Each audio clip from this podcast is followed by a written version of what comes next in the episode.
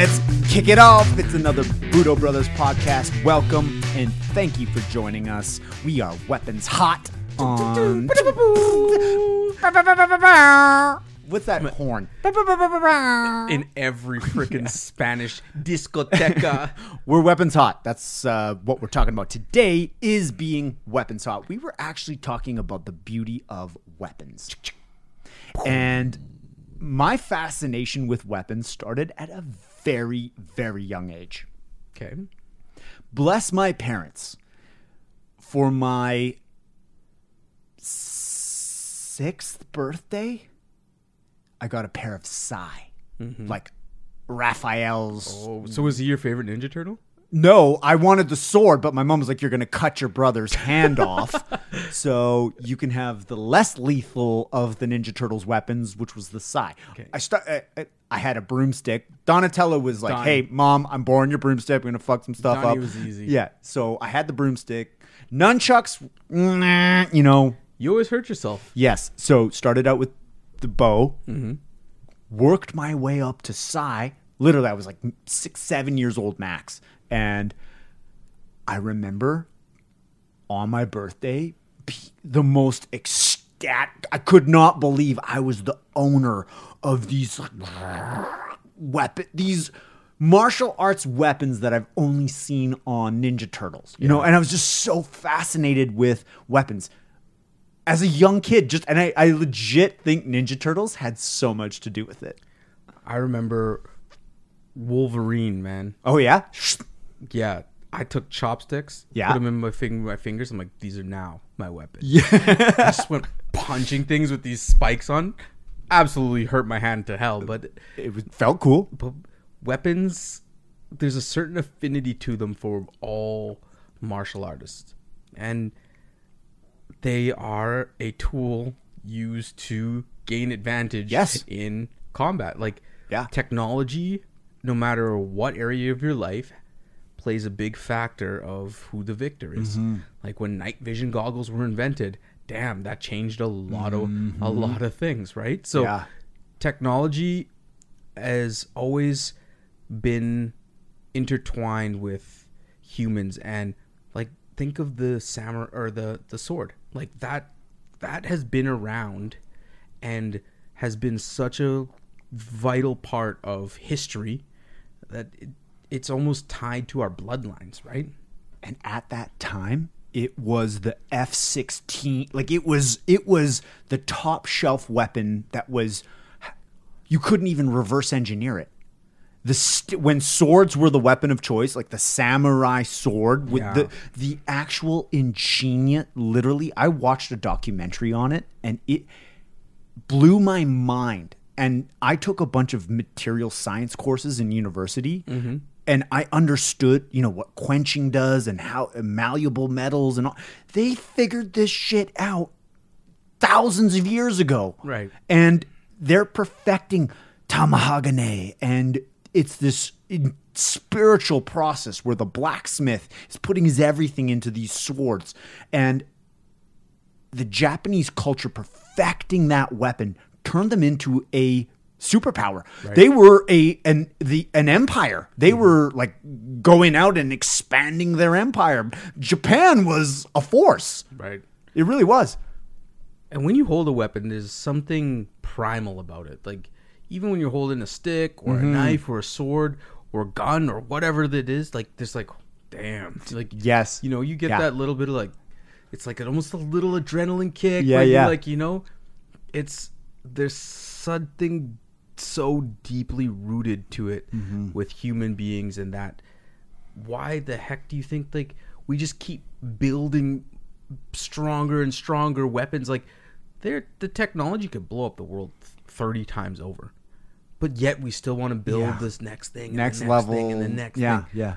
it's just It's sad. It's sad that the amount of resources we pour into killing each other that could be redirected. But I get it. I also get it at the same time. it's the same as like when Ugg and Thor were created Ugg had a stick and smashed the other dude and was like Shh, I'm gonna survive with this like you know it's just like you it's it's in the DNA it's in the DNA to to like that to have enemies.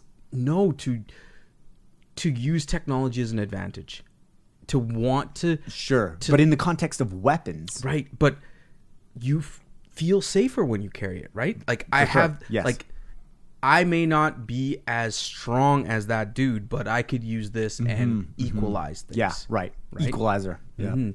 So I do think that's where they come from, but it's it's funny when you hear the word weaponized, like weaponizing your awareness, weaponizing Mm. your intention, Mm-hmm. like using it as a tool in order to make you more deadly in the office space Mm. Yeah, or right. deadly like you know you're like and the word gets intertwined like oh you're a savage oh you're a hustler you're savage yeah. right so weaponized gets used a lot in in in a lot of different places like w- A- yeah And on the flip side, you know, weaponizing your awareness to have an advantage. You've also heard like, oh, they're weaponizing this political like where it's negative. You're Mm-hmm. Right. weaponizing something negatively. I guess a weapon is made to cause damage, right? Mm. That's the definition. Like it's it's something used to destroy or to cause damage. Mm-hmm. And so is there any positive way to use a weapon? Yes. How? To protect your family. Right. That's a positive way. Someone like I guess. damn right. Yeah. So there's the thing, right? Like So yeah, weapons are very serious, right? That's what's the thing about them. They're serious. And if you look at gun culture in particularly, let's say Texas, right? Um, when you grow up, from when you're a young kid, you get like a, a pellet gun, a, a BB gun, then you move to a 22, and like it's just something that you learn and it's progressed and it becomes part of your life, right? yeah, right. It's just Part of the culture. yeah, and as martial artists, we indo- we adopt that type of culture. Like we learn about knife training, we learn about sticks, we learn Mm-hmm. about all the types of weapons, throwing weapons, spikes. Yeah. like because one, they're rooted in history. Yes. Like Tanto Jutsu. Maybe not that applicable today, Yeah, right? Like yeah. you know how they would hold it and use it. The knives are way different and the grips are a little different, but Mm-hmm. that is rooted in warriorship, in Deep history, history, yeah. in feudal Japan. Like it, it, it comes from somewhere, and to learn it, you are, you are taking on that, and you Mm-hmm, are, you're forming that, and then you have the tactical side of things where it's like, this is how you use this to inflict damage, the most amount of Mm-hmm. Yeah, damage possible. yeah. and there's a bit of an irony between Uh, or maybe it's a paradox a beautiful weapon when you hold a crafted sword mm-hmm. it is a thing of beauty that can inflict like it's a paradox it's like it's a beautiful death tool like, but the, but you watch those movies in particular, and those like, oh, that's a beautiful death, right? When it's just a clean, quick death. Like I think that's where it came from. Like those swords that would just, and that's it. Like mercy on your opponent, everything's done. Like that's it. That's a beautiful death. Versus like, uh, you know, like pain and suffering. It's Yeah. like a quick, clean mm-hmm. death. Like mm-hmm. they, it was honorable, right? You know.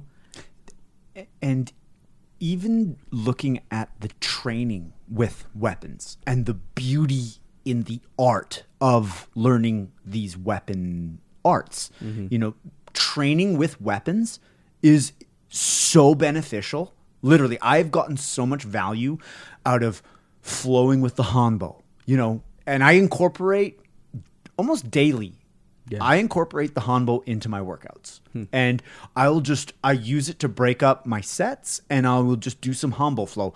It opens up my shoulders, it it helps me with coordination.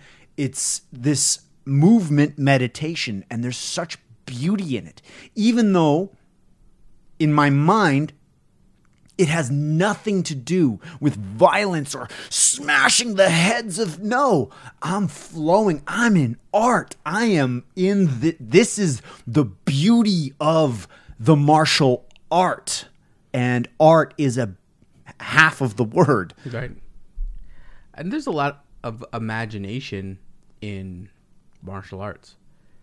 And it doesn't matter what art you're in. You can't tell me that there's not imagination in each and every single art.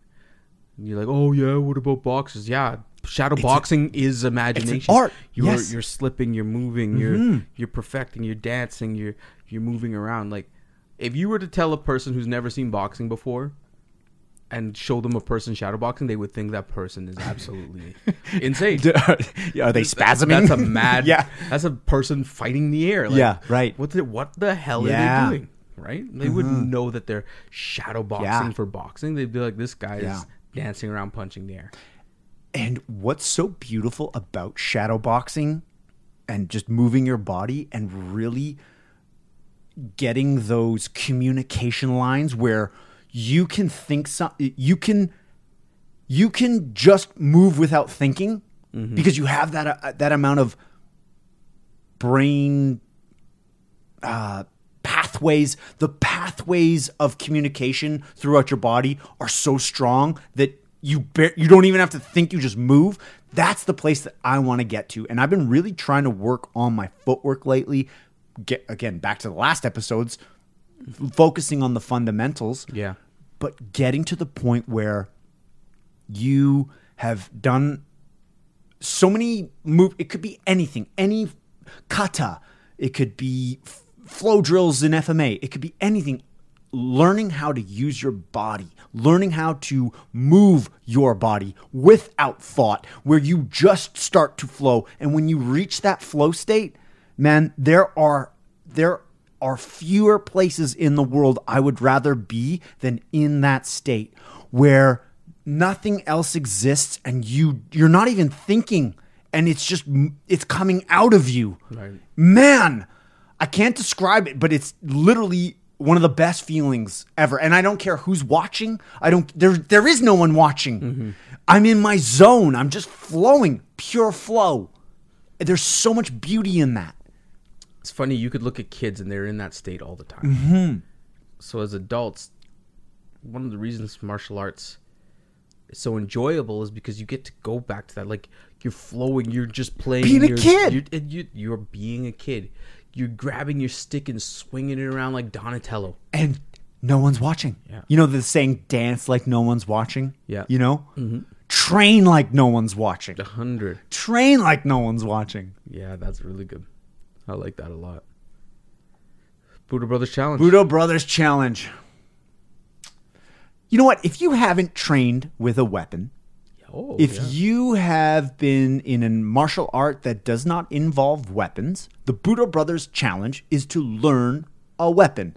Learn how to move and flow with a weapon. It could be a hanbo, could be kali sticks, could be a knife, could be a six foot staff. There is so much wisdom that can be learned from training with weapons and the value cannot be underestimated. There is it teaches you so much that i want everyone to experience it. So if you haven't trained with a weapon now is the time. And I can guarantee that one of your ancestors at some point in history used a weapon. and made it so that you were birthed. Because that weapon Yeah. it, it it was the the the the warrior that allowed your family line to prolong exactly. Until next week. Until next week, everyone, thank you so much for tuning in, and we will catch you next Thursday.